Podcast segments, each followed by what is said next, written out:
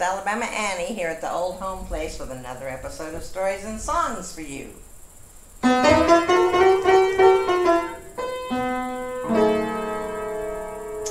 You know, this week I've been getting ready for my annual trip across country to go back to Boulder Creek, California and visit my son Chas and his beautiful little daughter Mira, my granddaughter.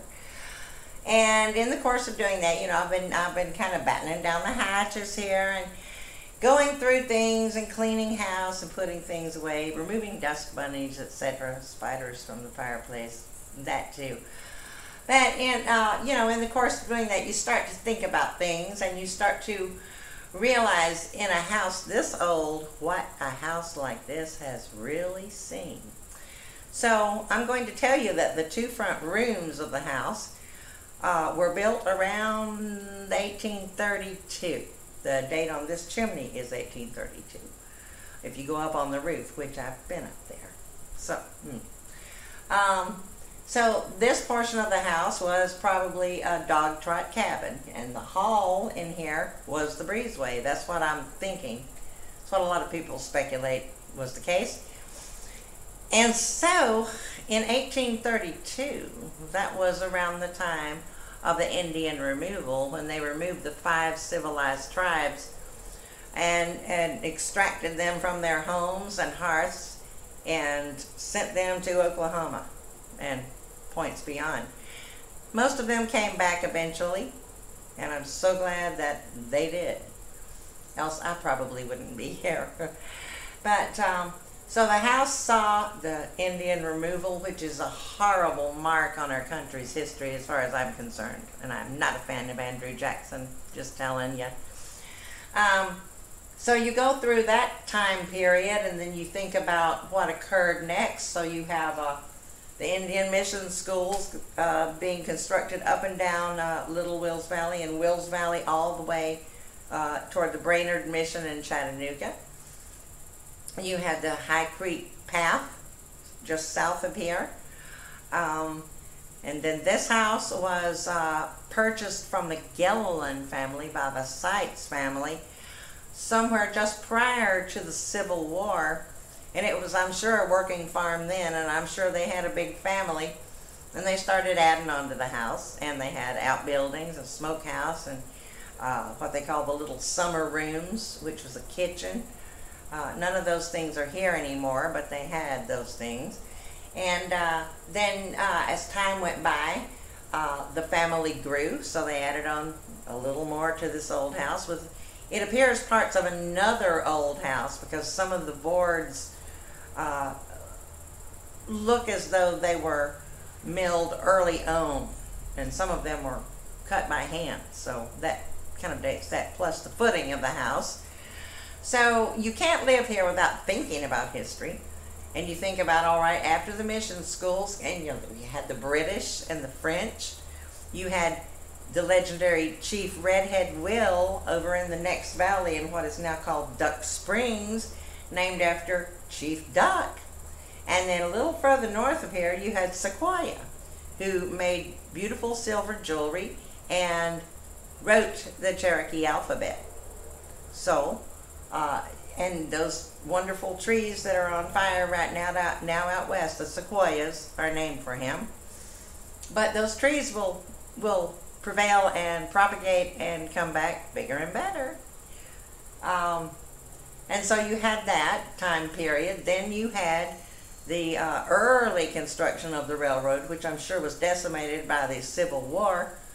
And we are just here on an old trade path that is now called U.S. Highway 11, which hosts historic U.S. 11 Antique Alley every May when thousands of people come to shop for antiques along this route.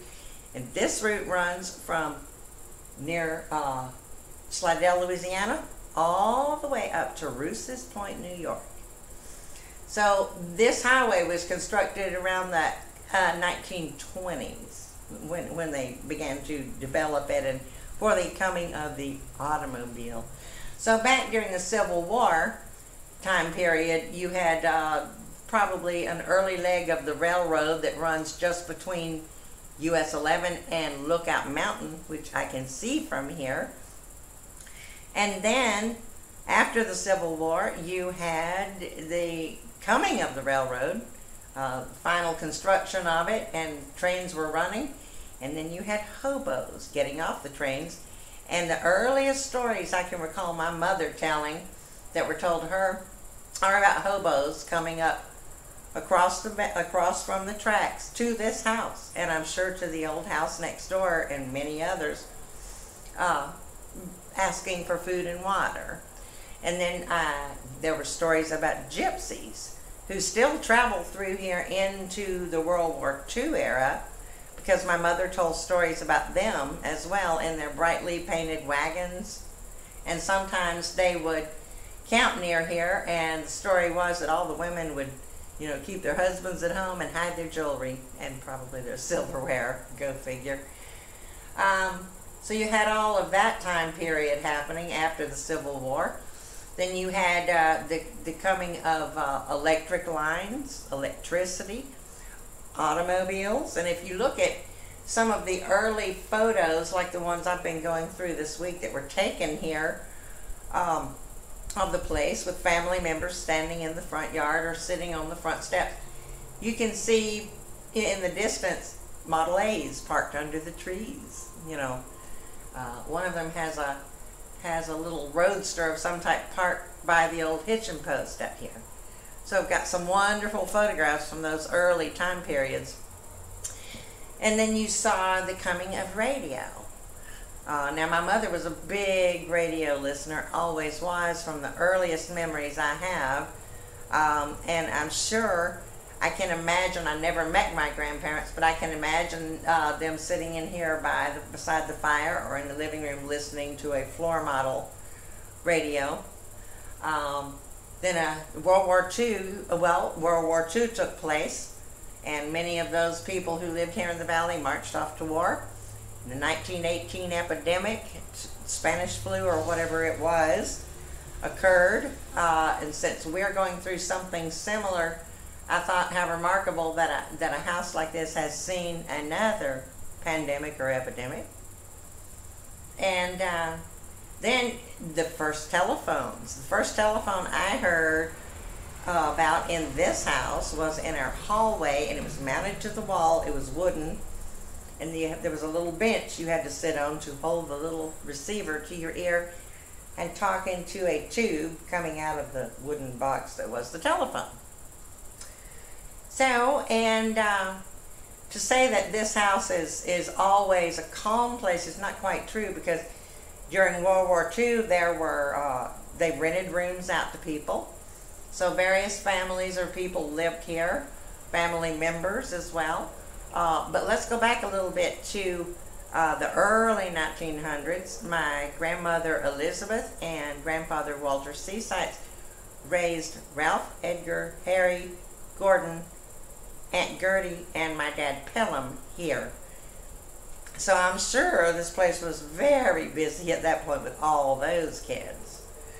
And uh, around the around 1926 or so is when they added the front porch to the house because the side porch was no longer the front of the house, even though the old road uh, is my side driveway that runs up the ridge behind Old Bethany Church.